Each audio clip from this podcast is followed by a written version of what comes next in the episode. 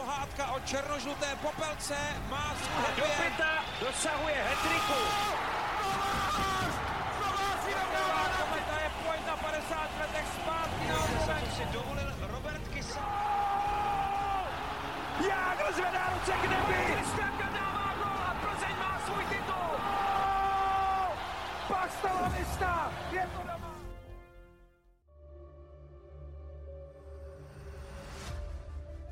Dobrý den, Martin Ružička nebo Tomáš Filipy? O primát nejproduktivnějšího hráče základní části Extraligy se přetahují opory Třince a Liberce. Proč letos dominují Růžička s Filipem a má smysl u nás přistupovat k individuálním trofejím podobně jako v zámoří? Posloucháte Hokej bez červené, podcast o českém hokeji se šéf-komentátorem ČT Sport Robertem Zárubou. Také vám přeju krásný den. Petře, víte, kolik se u nás udílí individuálních cen v Extralize? Celkově jich je 17, ale těch individuálních to bych musel teď rychle No, najít. uh, celkových je 17 a dnešní díl má číslo 117, aby se to posluchačům lépe pamatovalo. trefilo. Uh, a dneska budeme mluvit o individuálních trofejích, o- vlastně o jejich eh, smyslu u nás a o tom, jak rozdílně pojímáme individuální ceny v ledním hokeji u nás a v zámoří. Protože v tom eh, možná tkví i jeden z těch posledních zbývajících rozdílů mezi námi a eh, Kanadou, respektive Spojenými státy. Ale nebude to jediné téma dnešního podcastu, v kterém vám nabízíme všechno, co se nám do vysílání buď nehodilo, anebo nevešlo. Dnešní téma připravil a uvádí Petr Musil a společně vám přejeme jako vždycky nerušený poslech.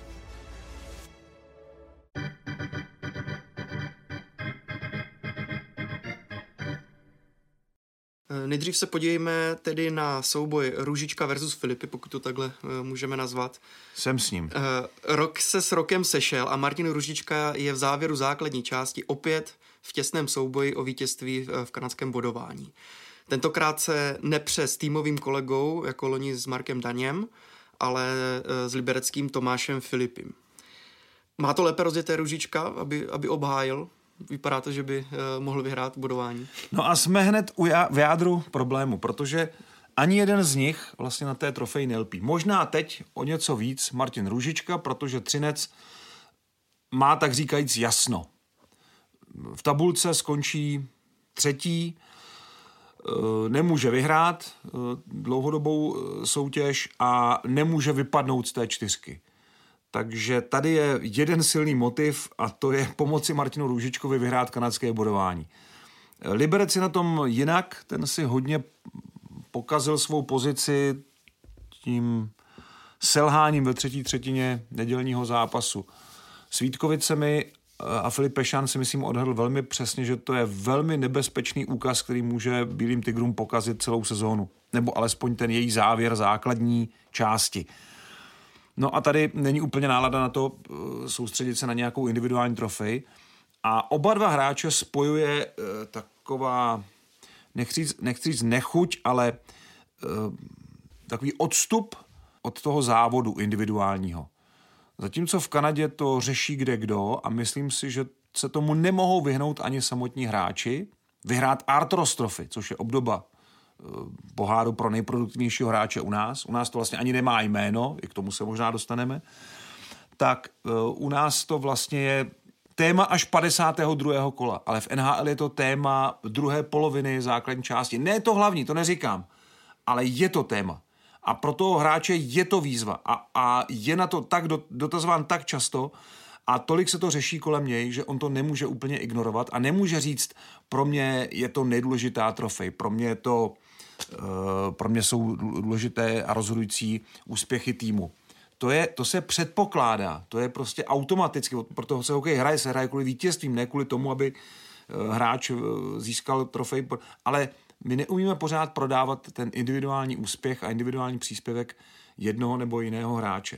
A jde to z přirozenosti těch kluků, protože Martin Ružička ani Tomáš Filipy si nechtějí na nic hrát a prostě z toho okolí a z toho, jak my se vlastně k těm cenám chováme, je vlastně, jakoby odstrkujeme tady do toho kouta, tak uh, oni to vlastně berou tak, ano, jako je to hezk, to by bylo hezký, kdybych tu trofej vyhrál, ale důležitější jsou pro mě tři body pro tým. Takhle to máme. Takže v tom je, v tom je určitý rozdíl. A mm, teď bych tedy spíš eh, typoval, že Martin Růžička jakoby má na to větší klid. Tomáš eh, Filipy ani tolik ne. Ale je jasné, že po 52. kole se oba dva podívají na to, jak to dopadlo. Ale do té doby o tom nebudou mluvit jako o něčem důležitém. Tak já tady doplním uh, přímé řeči, uh, vyloženě vyjádření Ružičky a Filipyho v období, kdy se jim dařilo, Filipy uh, vlastně po reprezentační pauze zaznamenal 6 bodů, 4 góly a dvě nahrávky uh, uh, v zápase s Kladnem a řekl tohle.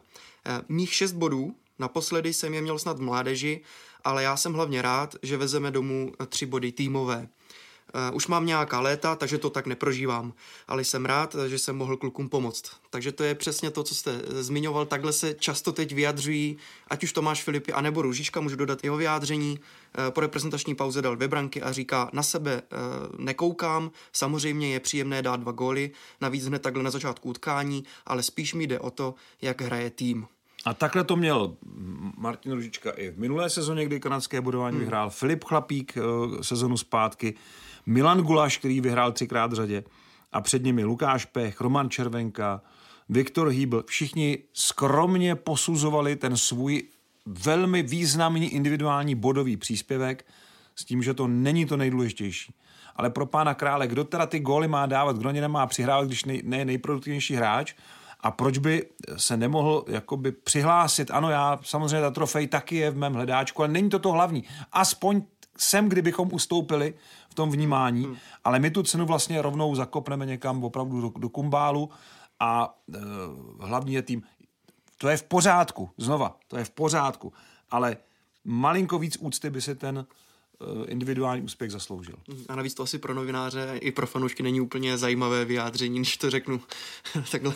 No a jsme u toho. Hmm. Jako prodáváme tady hokej, je to, říká se tomu teďka produkt, já to prostě nepoužívám ale řík, ří, o, mnozí lidé tomu tak říkají, že prodáváme tady nějaký produkt a my z toho produktu prostě odloupneme kus a řekneme, ne, ne, ne, tohle vlastně jako ani není, není, není součást toho produktu, nebo tohle vlastně vůbec o to se nehraje.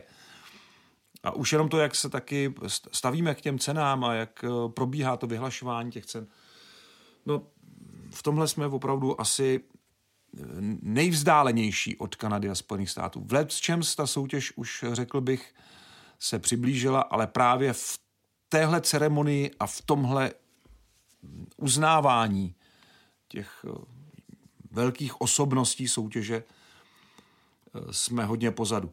Není to jenom náš handicap, myslím si, že podobně jsou na tom třeba Finové, kteří, kteří mají velmi pěkně pojmenované ty individuální trofeje mm. ve své lize. Eh, to též Švédové, to též Němci ale taky to tam není úplně hlavní téma. A já když občas o nějakým finským hokejistovi najdu, uh, jo, on má cenu Jarbo Milis, eh, nebo nějakou cenu prostě, jo, tak vlastně ani nikdo neví pořádně, co ta cena jako obnáší, no. Ale v tomhle se na to v Evropě díváme vlastně společně. To, to je takový pozůstatek, jeden z mála pozůstatků té minulosti, takové té kolektivizace sportu. Takže je to tak, že jsme tedy zaspali, že jsme možná začali ty ceny řešit až v posledních letech, nebo jak, uh, od, od jaké doby se vlastně hokejista sezóny, ten gala večer, uh, vyloženě přináší, vyhlašuje? On byl dřív součástí Zlaté hokejky, to ještě byly doby, kdy jsem to taky párkrát uváděl na začátku 90. let, ale taky si pamatuju, že se předávaly ceny individuální za Československou ligu, to bylo sezona 90-91, a e, my jsme tam přijeli nějak pozdě a bylo to dopoledne, jenom takové setkání.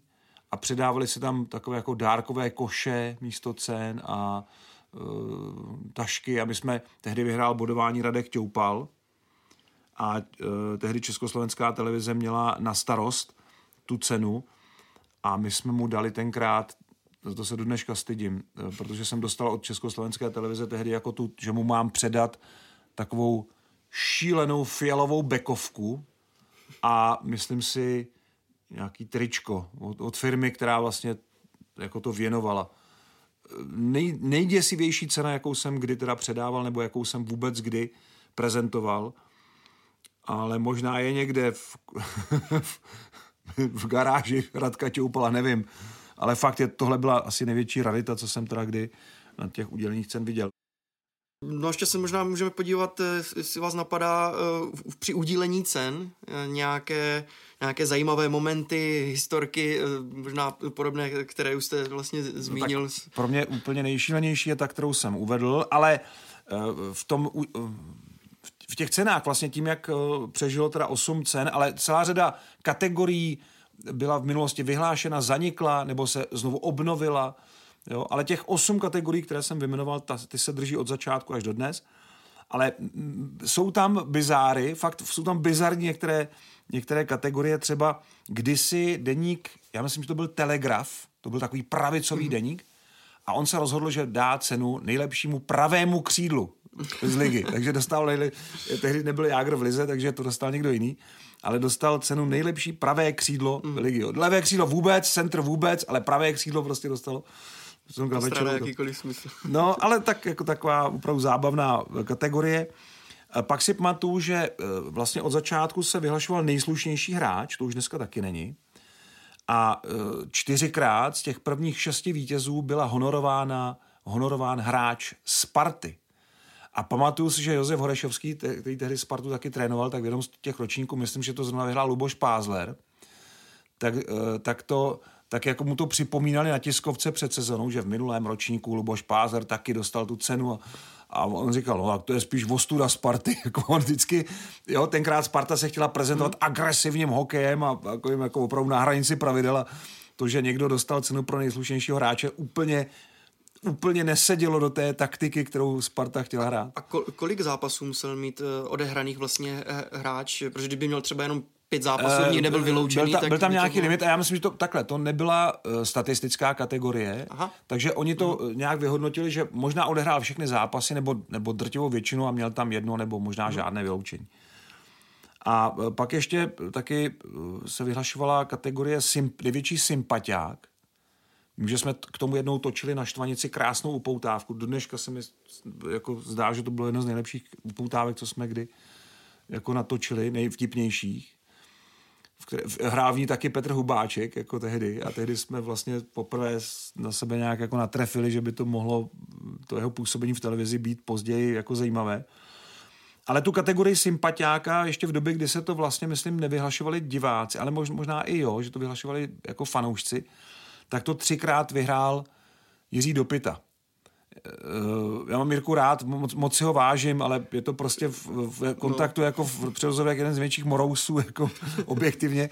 Ale uh, takhle, uh, my jsme spolu vždycky výborně vycházeli, vždycky jsme se nějak dohodli, ale, ale to, tohle mě pobavilo, že on dostal třikrát kategorii největší sympatiák. Ale zase to ukazuje na to, že jak moc si ho ti fanoušci tenkrát vážili. Že uh, opravdu k němu vzlíželi jako k takové garanci uh, takového toho kvalitního hokeje, jo? poctivého kvalitního hokeje. No, mimochodem Jiří Dopita je stále uh, držitelem největšího počtu cen, má jich 14, uh-huh. těch individuálních, ne titulů, těch má taky dost, ale 14 individuálních cen a druhý za ním je Milan Gulaš, ten jich má 10 a jsou to jediný, jediní dva hráči v historii za těch 36 let, kteří mají dvouciferný počet individuálních trofejí, přestože si troufám tvrdit, že nemají úplně vystavené někde jako vrchol, své, vrchol svých, svých kariér.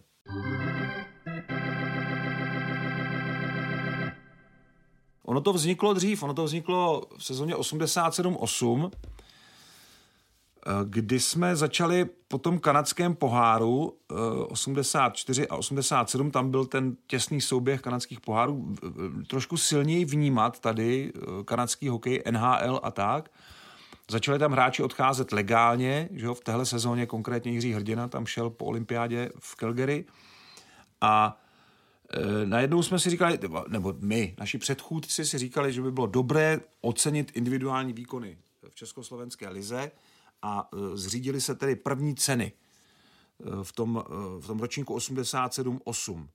No a z těch cen vlastně dodnes e, jich vydrželo 8. Je to je vlastně letos je 36. ročník udílení těch cen a vydrželo jich 8, které se předávají s tím, že uh, vítěz kanadského bodování a nejlepší střelec to je dáno mm. statisticky. A pak jsou ty uh, volební ceny. Nováček, trenér, brankář, obránce. Zajímavé, že není útočník. není ani All Stars. Eh, nejlepší hráč playoff, podle mě jedna z těch nejvýznamnějších cen a rozhodčí. Ale problém je eh, zaprvé v tom, jak se ty ceny prezentují. My se snažíme nováčka sezony, což je cena, která připadla teda postupem času české televizi, tak se snažíme velmi transparentně zaprvé eh, prezentovat výsledky hlasování velmi širokého panelu lidí, kteří vytváří hokejový program a zároveň tu anketu nebo tuhle tu cenu prezentujeme velmi často v našem programu. Eh, zkoumáme vyhlídky jednotlivých hráčů, posuzujeme jejich první sezonu v lize a tak dál. Letos eh, třeba velmi zajímavá konkurence eh, po slabších ročnících. Tady máme tři brankáře hned, kteří by mohli tu cenu dostat. Pak tři docela zajímavé obránci a teď v příštím buli bude, nebo teď bylo vlastně bude počet útočníků, ten je taky docela zajímavý. Takže letos ta, to hlasování eh, redaktorů, eh, reportérů, komentátorů, expertů, eh, kteří vytváří hokejový program v České televizi, bude hodně, hodně zajímavé, kdo se dostane do té finálové trojice. A máme ustálená pravidla, jak vlastně, jak se postupuje. Jo, kdežto u těch ostatních volených cen my vlastně nevíme, jak to vzniká. Tam někdo v redakci řekne, aha, tak nejlepší brankář bude mm-hmm. Roman Čechmánek, jo? nebo nejlepší obránce bude, já nevím, František Kučera. Prostě někdo to jako určí. Ale jak to vzniklo? Kdo to určil? Hlasovalo se o tom, nebo je to výsledek nějakého, nějakého bodování? Nevíme. Většinou nevíme. Takže už jenom v té prezentaci je v tam hodně nejasnosti a to taky ubírá těm cenám na váze. No a pak eh, samozřejmě taky se podívejme, jak ty ceny vypadají. Od té fialové bekovky jsme se přece jenom trošku je posunuli, mm. ale někdy to taky úplně není nějaká umělecká hitparáda. A jak jsou hráči odměňováni? Tedy uh, opravdu jenom trofej, Dostanu... nějakou kryš, křišťálovou třeba uh, no, trofej, nebo... Ano, je to víceméně vlastně symbol, nějaký pohár, pohárek, medaile, plaketa, to či ono, ale finanční ohodnocení tam není žádné.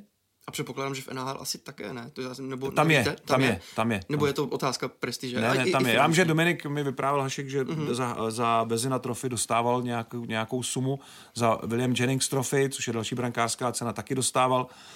Takže tam nějaké ohodnocení je. E, neříkám, velice často, dokonce možná většinou se dává na charitu, ale, ale tady není vlastně nic. Ani uh-huh. ta možnost dát něco na charitu. Takže to je další věc. A tady u nás by to dopadlo tak, že by se to jmenovalo uh, trofej podniku XY a už to by tu cenu trochu jako degradovalo, protože to má být cena pojmenovaná po někom. Jo, po někom, tak jako je to v NHL a tak, jak to mají Finové třeba, mm. to si myslím, že je dobrý příklad. Eh, po někom, kdo tu trofej opravdu proslavil, nebo tu kategorii proslavil, kdo, kdo v té kategorii něco znamenal. Takže nebo, nebo má, má s, s tou kategorií nějaké pojítko. Takže to je další věc, která těm cenám u nás výrazně ubývá nebo ubírá na významu, na prestiži. Což je zase škoda, protože to je velká součást uh, té ligy a je škoda, že ty ceny neumíme lépe prezentovat a že neumíme ty ceny eh, něčím prostě ozvláštnit, zvýraznit a možná i ohodnotit finančně. Mm-hmm. No v NHL to funguje tak, eh, že vlastně ten gala večer předání eh, cen je vždy eh, den před draftem. Bylo to většinou, vlastně, ano. Nebo většinou, bylo to, bylo to i takhle minulý rok. Samozřejmě je to noble akce, když to tak řeknu, hráči ve smokingu. To říkáte naprosto přesně. A, Tam nemůžete přijít jen tak v něčem. Mm, mm, jo. Mm. A je to opravdu prestižní, uh, prestižní věc, protože fanoušci vlastně už, už předem spekulují, kdo by mohl vyhrát uh, tu, tu danou trofej. Jsou, uh, ty trofeje jsou hlavně i velice specifické. Třeba právě zmíněná William Jennings Trophy je cena pro brankářskou dvojici s nejmenším množstvím inkasovaných branek. Jsou to opravdu takové mm, typizace uh, různých No ale tohle je statistická cena, mm. ale George Vezina Trophy je cena pro nejlepšího brankáře a ta se volí. Ta mm. se volí. Cena eh, pro nejlepšího nováčka Calder Trophy se taky volí. To volí, něco volí manažeři, něco volí novináři, něco volí samotní hráči a tak dál. Mm. Přes, má to přesná pravidla. A ještě se mi tam líbí jedna věc, že během vlastně playoff ta liga zveřejňuje postupně ty trojice finalistů. Jo, a ty trojice finalistů jsou kompletně přítomny, to je něco u nás už dneska nepředstavitelného, jsou přítomny na tom gala večeru a považují si to, pokládají si to za čest. To je pravda, to je další fakt. eh, A že... u nás máte problém, ten hráč se vás zeptá a vyhrál jsem to, no my nevíme, no, tak to já tam nejedu.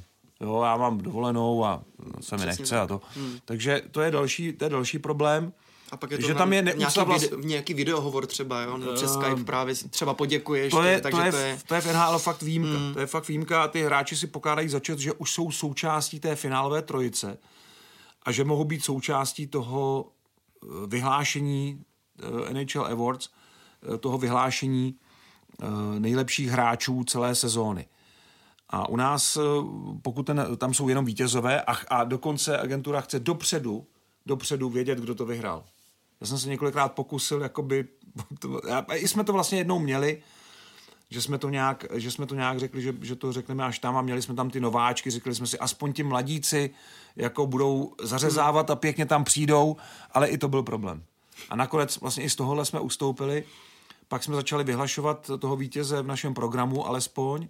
Dokonce si pamatuju, že když tu trofej vyhrál uh, brankář Vítkovic Jakub Štěpánek, že jsme tam měli i Jakuba Sedláčka, jakože jsme tam měli ty dva finalisty ze tří a v přímém přenosu s kamerami vlastně jsme imitovali ten zážitek toho gala večera, tak, že jsme jako to vyhlásili v tom programu a vyhrál tedy Jakub Štěpánek. Taky to nebylo úplně ono, ale aspoň tam bylo nějaké napětí. No, ale říkám, u nás prostě tam přijdou tak sotva ti vítězové a někdy ani ti ne. Hmm. A to už je fakt jako potom problém, jak to vlastně prezentovat, tu akci. Když jsme se bavili o tom, kdo vlastně vyhlašuje některé uh, ty ceny, uh, je to sedm médií, teď jsem to spočítal, uh, takže samozřejmě Česká televize, uh, je tam i O2 TV, Právo, ČTK, Blesk, Deník Sport a Mladá fronta dnes. Tak to jsou vyloženě ty trofeje, které, které vy, uh, vyhlašují novinářské domy, média. A takhle to bylo od začátku, hmm. s tím, že v tom roce 88 samozřejmě v tom figurovala ještě slovenská média, tam byl slovenský šport, tam byl, myslím, štart nějak, byl tam gól, samozřejmě český časopis gól, hokejový a, a hokejovo fotbalový a byly tam, byla tam některá další, byl tam deník práce, ten myslím vyhlašoval nejlepšího brankáře na začátku. Ono to bylo trošku jinak, ty, ty ankety, jo? tam to bylo trošku jinak. A vlastně tradičně zůstal pouze kanonýr sezóny československému sportu, dneska teda deníku sport. To je vlastně jediná kategorie, která od začátku do konce má stejného patrona a, a, a udržela se. A udržela se. Jo? Kromě teda těch dvou statistických, já jsem to teda nevyjmenoval, tak se drží Nováček, trenér, brankář, obran... jo, to jsem vlastně říkal, nejlepší hráč playoff a ještě rozhočí. Ještě jsem zapomněl říct rozhočí, kromě druhého ročníku, tam z nějakých důvodů mm-hmm. se rozhočí nevyhlásil, ale nejlepší rozhočí se u nás vyhlašuje pravidelně. Takže to, jsou, to je těch 8 cen, které vydržely těch 36 ročníků až do dneška. Ale začátku. možná po vzoru zámoří, tak cena za oddanost hokeji, to je možná... No ale ta vznikla trofej. později. Později? Ta vznikla, ta vznikla výrazně později. Ale jinak ano, je to, je to v pořádku, jo, ale taky taky bys to mohlo po někom jmenovat, ale ne, dobře, nechme to tak. Já jenom prostě vidím ten obrovský rozdíl a pro mě je to jeden z mála kulturních pozůstatků toho propastného rozdílu mezi přístupem k hokeji v Kanadě a v Evropě. Protože v Evropě nikdy nic takového nebylo, my jsme to opravdu sledovali, to zavádění na konci 80. let, kdy se ten evropský hokej tomu zámořskému víc otevřel a mám pocit, že pořád si s tím trochu nevíme rady, jak to vlastně udělat. No a Česká televize se vlastně ještě podílí i na Zlaté helmě, tak tam... No, my, tam jsme původně, my jsme původně si vzali patronát pod kanadským bodováním. Uh-huh. Já když jsem přišel do televize, tak, tak jsem se toho hned vlastně ujal, že jsem chtěl to jako, takže jsem ve sportovních ozvěnách tehdy začal dělat první a pozor, tenkrát nebyly zápisy k dispozici. Tenkrát uh, vycházelo v československém sportu pořadí v kanadského bodování. Já jsem si to na svazu jezdíval ověřovat podle zápisů a korigoval jsem to, pak byly nějaké v gólu, tam to teda bylo většinou v pořádku. A já jsem začal dělat takové sestřihy nejproduktivnějších hráčů ve sportovních ozvenách. To byl takový jeden z mých prvních hokejových vlastně příspěvků vůbec v, v televizním vysílání.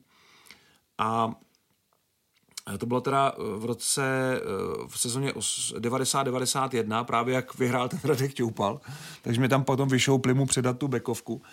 A tehdy to, jsem se snažil právě o to, abychom to nějak jako odprezentovali. Takže Československá televize měla nejdřív tuhle cenu, pak ji měla dlouho i jako česká televize, ale už souběžně potom jsme měli Nováčka a kanadské budování a potom kanadské budování nám sebrali a zůstal nám Nováček e, sezóny, kterého teda vyhlašujeme od roku 1997-8 od sezóny, čili od té naganské.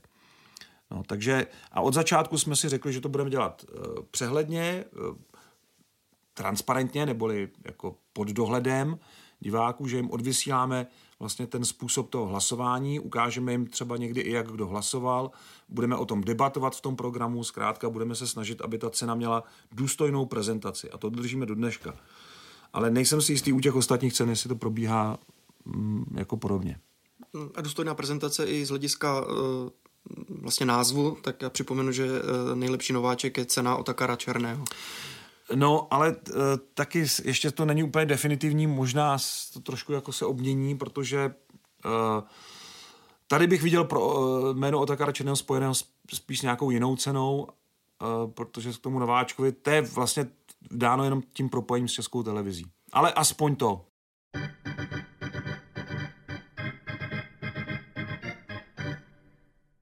No a když se eh, vrátíme k dvou dominantním, uh, dominantním hráčům uh, Extraligy, můžeme začít u staršího, Martina Růžičky, je mu 38 let, přesto v Extralize stále dominuje.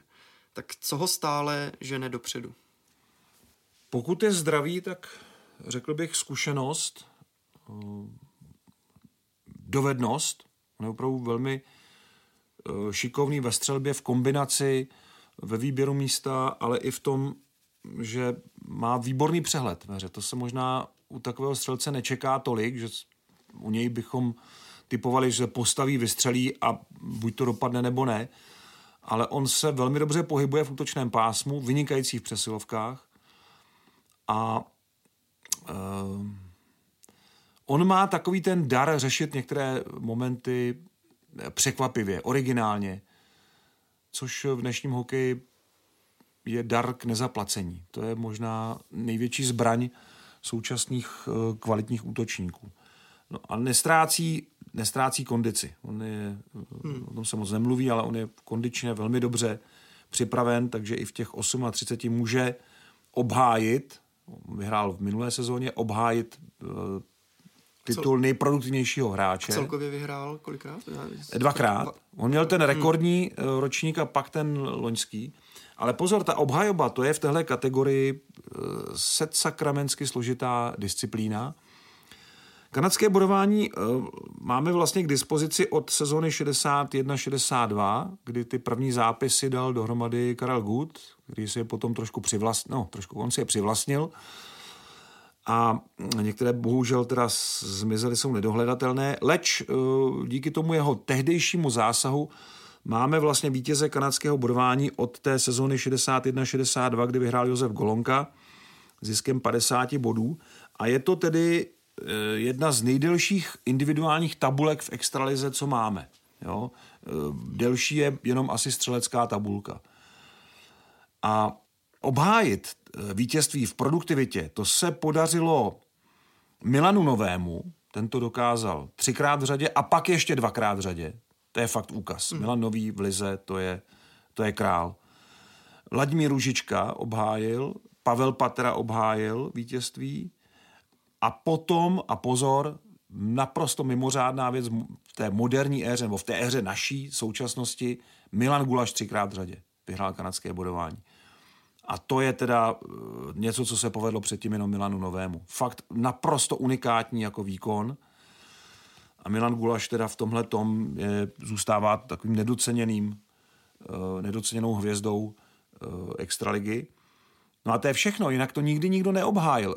Vyhráli víckrát Václav Nedomanský, Vincent Lukáč, ale jenom, jenom tihle hráči, Nový Růžička, Patera, Gulaš, dokázali obhájit a Martin Ružička, teda to má teď blízko, že by mohl mhm. obhájit uh, vítězství v produktivitě. Z nějakého důvodu je to prostě složité. Jak působí vlastně Ružička na tým? Někdy se o něm říká, že je vlastně taková prodloužená ruka trenéra, že to je možná jako další asistent trenéra. Ale někdy i trošku takový náročný třeba pedant, nebo takový No. eh, na střídačce hodně slyšet a někdy možná i trochu Já bych řekl, že na té, vulgárně, ale na, prostě... na té střídačce se trochu um, uklidnil, ale uh, tak si myslím, že v té kabině tam uh, občas se z toho kopce jako pustí. A on se naučil prostě tu cestu k vítězství. Uh, on, on, on pod Václavem Varaďou se to opravdu naučil do detailů. A myslím si, eh, už jsem to tady říkal v našem podcastu, že s Andrejem Nestrašilem byli to není jedna prodloužená ruka, to jsou prodloužené ruce trenéra a v těch rukách je kolikrát nějaký ostřejší nástroj, než má sám Zdeněk Moták, který je jako coach takový velmi vstřícný, lidský, laskavý, řekl bych empatický, eh, což eh, po Václavu Hraďovi byla zjevně příjemná změna, ale občas bylo ty opratě nutné přitáhnout a tady se těch opratí eh, chopily právě tyhle dvě prodloužené ruce. A Martin Ružička v tomhle není jenom ten individualista, který boduje, ale je to fakt ten lídr, který ten tým vede. A v tomhle tom oboru eh, zase musím říct, že je opravdu vynikající, vynikající lídr. Když jsme točili anketu nejlepší hráč pro playoff na začátku téhleté sezóny, tak většina hráčů uvedla jméno Petra Vrány. Ale já bych řekl, že v- de facto eh, by si stejné ocenění zasloužil i Martin Růžička.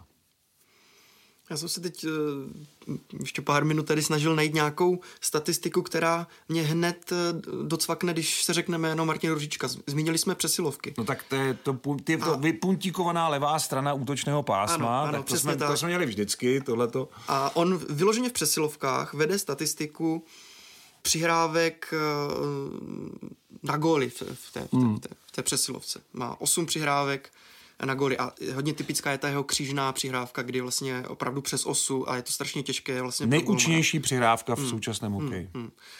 A uh, obecně vlastně i vyloženě v těch křížných přihrávkách je třetí v té statistice hmm. na góly. Takže to je tako, to, co se mě vlastně vybavilo hned u Martina Ružičky naopak a už jsme se o tom bavili v nějakém předchozím podcastu. A kdo tam je před ním v téhle statistice? Uh, těch křížných přihrávek. No.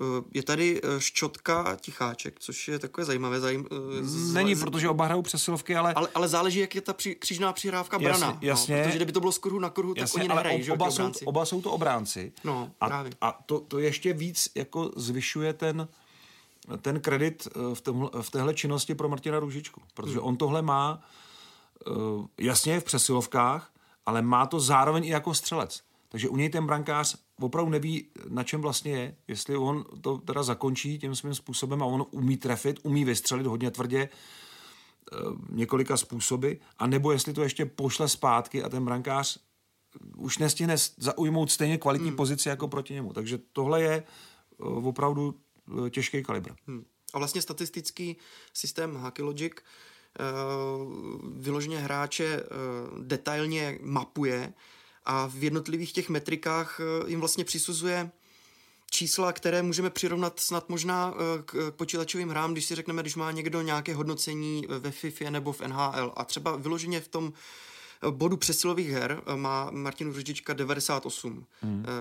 ohodnocení, takže op- opravdu na přesilové hry je to jeden z nejlepších eh, hráčů eh, v, v extralize. Takže to je to, když se mě vybaví Martin, Martin Ružička. No ale ono to bude stejné u Tomáše Filipoho nebo podobné v téhle No, sezóně. no vidíte, já jsem se spletl. 98 má Filipy, No jo. to hodnocení, a teď jsem si to špatně tady, a 94 Martin Ružička, ale tak to jsou samozřejmě uh, šm, To jsou drobnosti, niance, těrné rozdíly. ale uh, Tomáš Filipy to má podobné jak s tou křížnou přihrávkou a v téhle sezóně i s tou střelou. Přesně tak.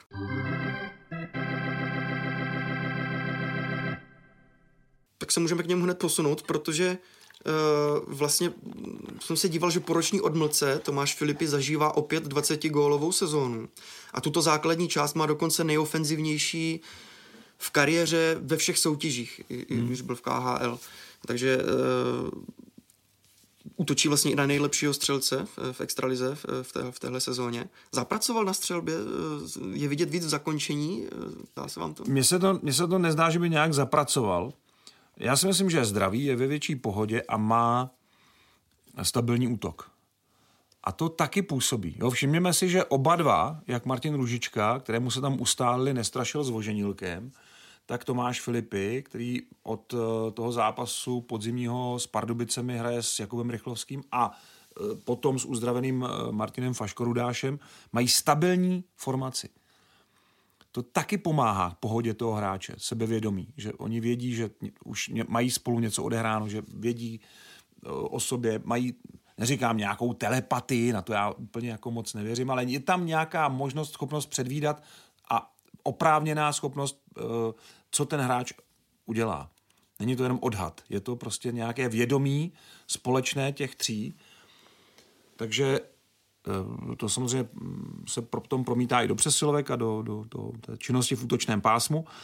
A to si myslím, že Tomášovi hodně pomohlo v Liberci. Že dostal tu stabilní lineu, navíc s rychlými hráči, schopnými zakončit. A Jakub Rychlovský má vlastně životní sezonu a je to kluk, který udělal největší pokrok vedle Filipyho a Filipy ho vzájemně se vlastně posouvají. Filipyho z jako vysokého standardu do výrazného nadprůměru, do, do opravdu špičky extraligy a Jakuba Rychlovského, řekněme, z průměru do nadprůměru. Čili každý je o jednu nebo dvě kategorie výš než byl v té minulé sezóně. A tohle to eh, určitě zapůsobilo, protože Tomáš Filipy má hodně eh, přihrávek, on měl ty skvělé přihrávkové zápasy a pořád má těch asistencí dost, ale zároveň nám ukázal několikrát, že fakt má i vynikající zakončení. A to vlastně předvádí jako dlouhodobě. Takže typově vlastně, přestože to je jako pravá levák, typově podobní hráči, a bylo by zajímavé vidět spolu v přesilovce v národním týmu, protože fakt jsou si tak podobní, že z té levé a pravé strany oni by si to mohli dávat hodně. To by mohlo být hodně zajímavé spojení, ale nevím, nevím, jestli by to, jestli by to, jestli se k tomu někdo odhodlá. A ještě je tam jedna věc, eh, Martin Ružička má už eh, pět trofejí, když jsme teda v, dnes v kapitole individuální trofeje, on jich získal pět, Tomáš Filipy nemá žádnou. Ale z hlediska toho zaujetí, jak o tom mluví, tak řekl bych, jsou na tom úplně stejně, jak jsme říkali na začátku. Fakt eh, drží se toho konceptu, mě tohle vlastně až tak nezajímá. Eh, já, eh, vlastně pro mě jsou důležité ty týmové úspěchy. Já vím, že jednou jsem se o tom i s Martinem Ružičkou bavil, a i jsem to někde říkal a on mi říkal, no, ono to není tak úplně pravda, mě to samozřejmě zajímá, ale nechci, aby to znělo tak, že vlastně mi jde jenom o to. Mm, mm. Jo, což absolutně respektu. A je to bohužel taková ta pořád se k tomu vracím, ta daň tomu různému pohledu na ty individuální trofeje u nás, že to vlastně někdy je pocitováno až takhle, jako vlastně něco negativního, což je teda velká škoda. A spojuje oba možná, že jsou tak trochu klubisté, protože já jsem se díval, že Filip je vlastně pouze dvě sezóny v KHL dohrál až do konce v Magnitogorsku. Jinak tři vlastně jako půlil zároveň s angažmá u Bílých tigrů. Jo, že buď začínal hmm. v Liberci a šel do KHL, nebo naopak dohrával sezónu v Liberci. Je tedy Liberec pro něho takový jako osudový klub? Teď Bez... vlastně pro, pro, v prosinci má, eh, podepsal novou tříletou smlouvu. Tak a tím je to dané. Hmm. Je, bez pochyby. A kolem něj se ten tým vlastně tvoří a i tomu samozřejmě pomáhá, že ví, že na něm to stojí. Jsou hráči, který, kterým tenhle ten pocit dělá hodně dobře a zvedá jejich výkon, sebedůvěru. E, oba dva si myslím, že jsou přesně tenhle ten typ, v tom jsou si zase podobní. E, I Martin Ružička se spojil vlastně s Třincem, přestože má titul se Spartou vlastně z začátku kariéry, pak byl ve Znojmě, a pochází vlastně z Berouna, což je jako opravdu hodně daleko od Třince.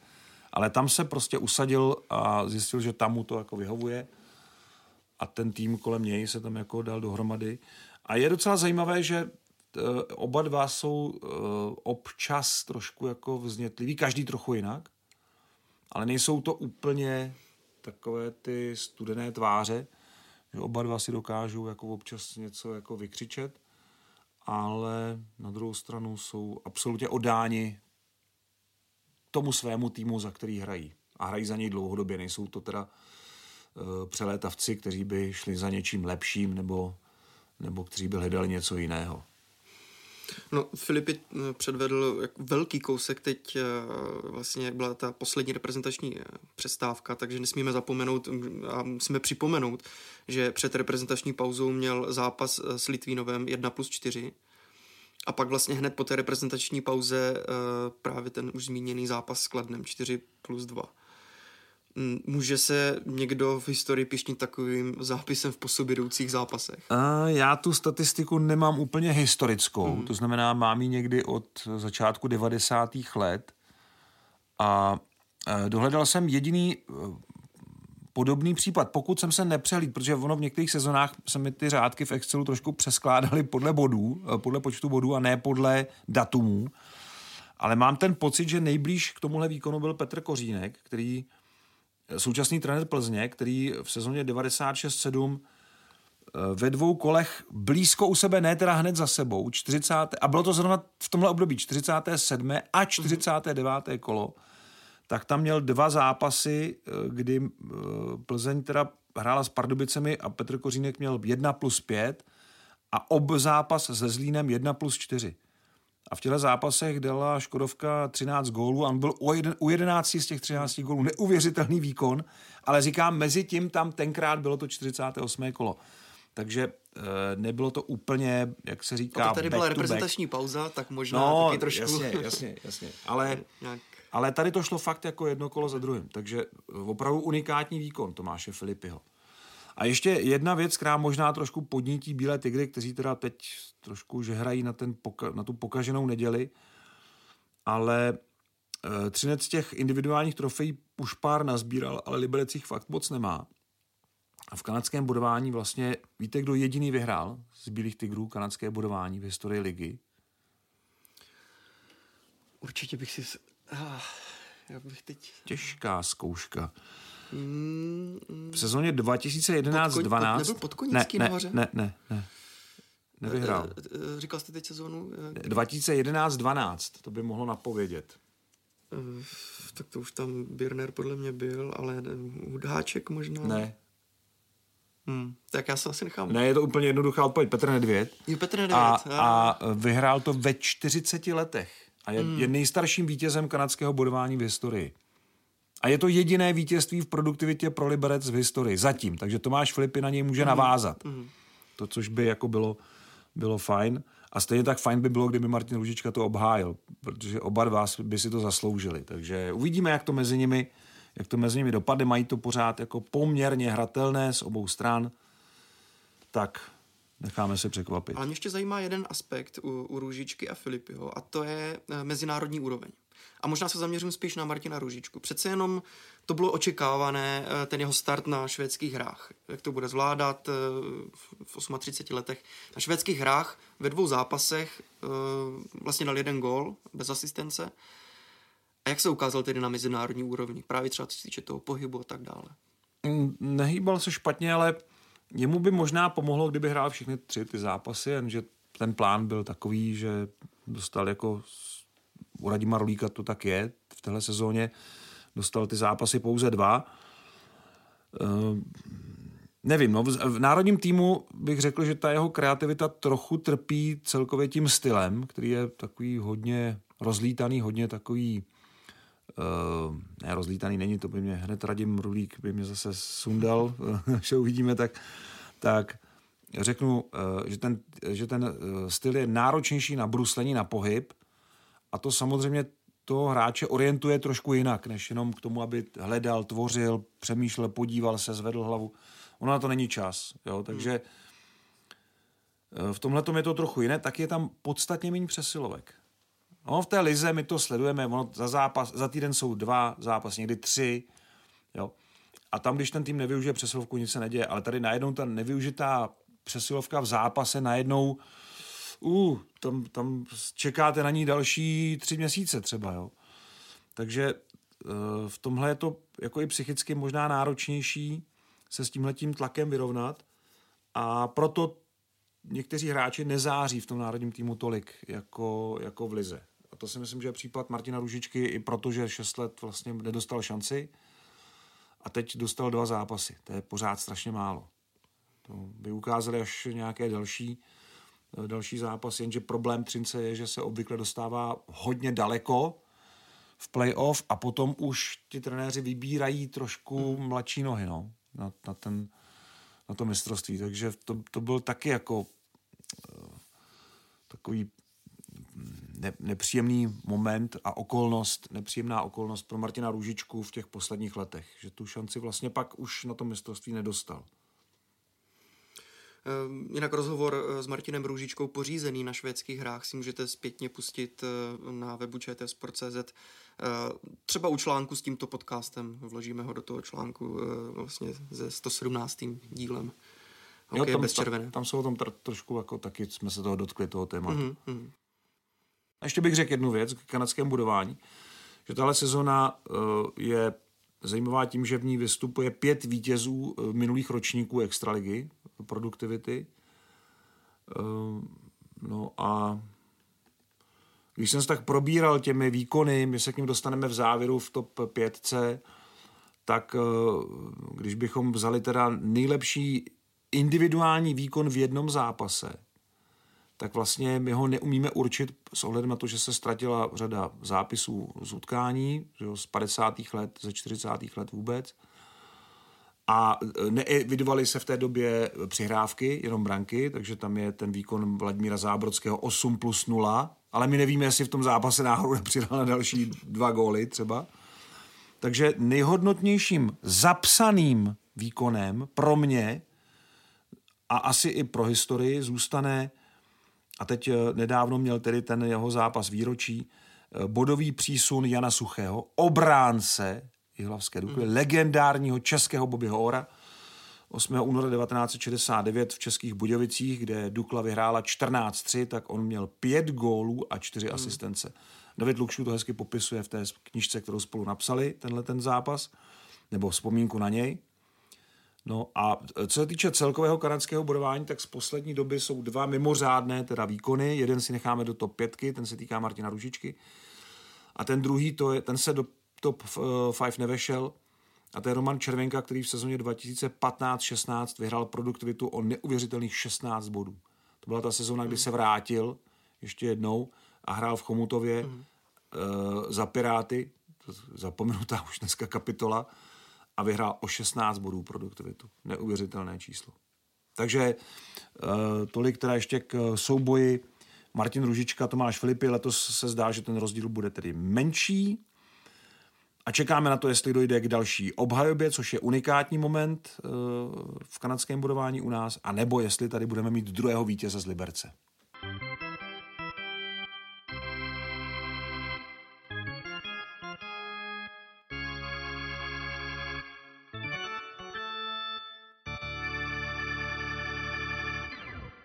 A nyní se podíváme na dotazy posluchačů a vrátíme se k nedávnému tématu hráčů NHL na mezinárodních akcích.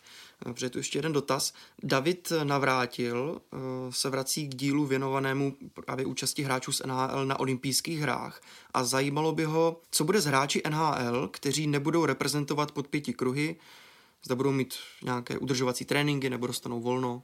Předpokládám, že budou mít udržovací tréninky, ale otázka je, jestli budou organizované, nebo jestli budou mít, určitě budou mít nějaké volno nejdřív a potom budou nějaké společné, společné tréninky, společná příprava, protože nemůžou naskočit hmm. do NHL jen tak, eh, bez eh, nějaké přípravy. To by hrozilo uh, dost nepříjemnými uh, následky, včetně zranění. Takže určitě tam nějaká společná příprava bude.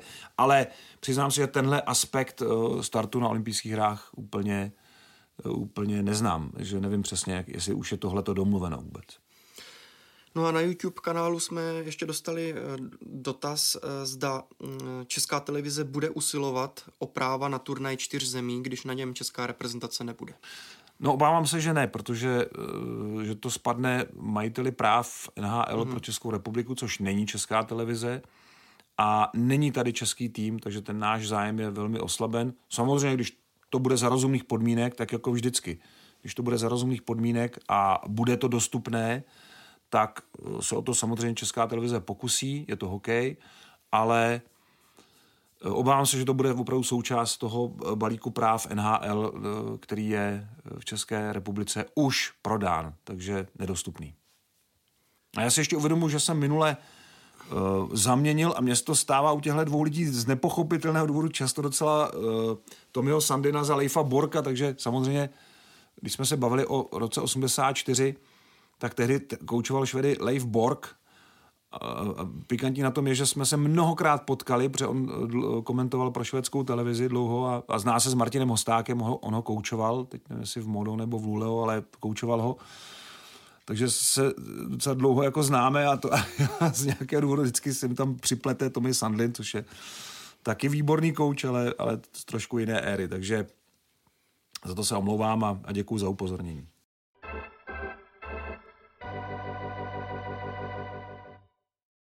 V závěrečné rubrice vám nabízíme top 5 nejzajímavějších vítězů kanadského bodování v nejvyšší české soutěži. A jak jsem říkal, tahle kategorie ne, že by se vyhlašovala, ale registrujeme ji od roku 1961-62, od téhle sezóny. A poměrně brzo po tom, co se začaly body a přihrávky teda počítat, tak, eh, a to je moje číslo pět, eh, dosáhl Josef Černý zcela unikátního výkonu, kdy jako první hráč v historii ligy dal víc než 40 branek. To se pak povedlo už jenom opravdu několika hráčů, napočítali bychom je na prstech dvou rukou ale on dal 43 gólů v sezóně a dodnes eh, já to považuji za jeden ze střeleckých milníků v historii naší nejvyšší soutěže a samozřejmě vyhrál kanadské budování díky tomu, protože byl i schopný přihrávač. Číslo čtyři je Vladimír Růžička ze sezóny 95-96. To je ten poslední rok, kdy vyhrál kanadské budování, ale už ne v Litvínově, už ne v Trenčině, ale ve Slávi. Tedy dokázal to ve třetím klubu, a dokázal to v sezóně, kdy se tady formoval e, základ zlatého týmu e, na mistrovství světa ve Vídni a základ e, zlatého olympijského týmu, protože ti kluci, co hráli potom v Naganu z Evropy, tak skoro všichni byli v té sezóně v tehdejší extralize. A Vladimír Ružička v tom ročníku vyhrál kanadské bodování a poměrně s přehledem. Takže pro mě číslo čtyři. Číslo tři je český rekord a tady se vracíme k Martinu Růžičkovi a jeho famózní sezóně 2012-13, kdy dosáhl, eh, kdy dosáhl 83 bodů a taky překonal tu hranici 40 eh, gólů. Fakt eh, unikátní, unikátní ročník, kdy, který se bude těžko překonávat.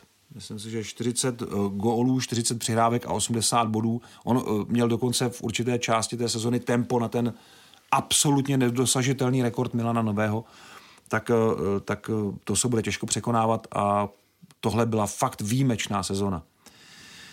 Číslo dvě, taky jméno, které už jsem tady dnes použil, Jan Suchý, jediný obránce, který kanadské bodování doopravdy vyhrál v základní části, pokud teda oddělíme základní část a playoff v sezóně 68-69 eh, dosáhl 54, je to možný vůbec, 54 uh, uh, bodů ve 36 zápasech a říkám, je to jediný back, uh, který vyhrál kanadské bodování v historii. Jo? A bylo to zrovna v té éře, kdy nastupoval Bobby Orr, aniž, bychom, aniž by tenkrát naši tátové tušili, že nějaký Bobby Orr v Bostonu, že to, je, že to je taková jako kapacita a my jsme tady měli Jana Suchého a to byl fakt ten náš československý revolucionář, který změnil úplně pojetí obránce. A číslo jedna, no tak to nemůže být nic jiného než rekord Milana Nového z té sezony 76-7, Uh, už několikrát jsem zaznamenal v určité části sezony, že borci měli tempo, vždycky ten vedoucí toho kanadského budování měl tempo na to, že by na Nového ohrozil, ale nakonec to skončilo daleko za. Říkám, nejblíž byl Martin Růžička, který byl uh, v té své české rekordní sezóně, byl, byl na 83 bodech, ale Eh, Milanový byl ještě o 10 bodů jako lepší. A to měl jenom 44 zápasů, to znamená, že měl víc než dva body na zápas. Dal 59 gólů Jo? Nikdo jiný nedal přes 50 v historii hmm. v té hmm. sezóně. Takže to byla střelecky naprosto unikátní sezóna, bodově naprosto unikátní sezóna. A tohle uh, už nikdy nikdo podle mého soudu nepřekoná, pokud se tady nezačne hrát sezóna na 100 zápasů. Ale Milan Nový 93 bodů, opravdu e, meta, která je e, nedostižná, nedosažitelná. Můžeme se bavit o tom, že tehdy chytali brankáři jinak, že se, ale taky byly jiné hokejky. Hmm. Brankáři měli menší výstroj v pořádku, ale hokejky taky nepomáhali střelcům tolik jako dneska. Eh, dejme tomu, že střelci tenkrát byli ve výhodě i vzhledem k systému hry, který nebyl tak úzkostlivý. Eh, nic to ale, nic to ale ne, neubírá na velikosti tohoto naprosto mimořádného rekordu. Tak to je z dalšího dílu podcastu Hokej bez červené všechno. Eh, všechny díly, včetně Hokej Focus podcastu, najdete na webu čtsport.cz, ve všech podcastových aplikacích nebo na YouTube. Mějte se fajn. Mějte se krásně, příští týden pravděpodobně probereme konec základní části Start Playoff a myslím si, že v březnu dojde také na další historický díl, ke kterému jsem byl vyzván, myslím, že mailem nebo, nebo, na, nebo na, na Twitteru, teď nevím. Ale každopádně historický díl o zcela mimořádném ročníku 1944, který dal československému hokeji několik opravdu mimořádných, mimořádných osobností a mm, určitě se k ním teda eh, vrátíme, dobereme, protože právě v březnu bude mít eh, několik z nich osmdesátiny. Tak vám přejeme krásné zážitky v posledním týdnu základní části a potom v playoff, ke kterému se dostaneme příští týden, taky vám řekneme, jak bude česká televize vysílat, protože to letos bude trošku jinak. A mějte se fajn.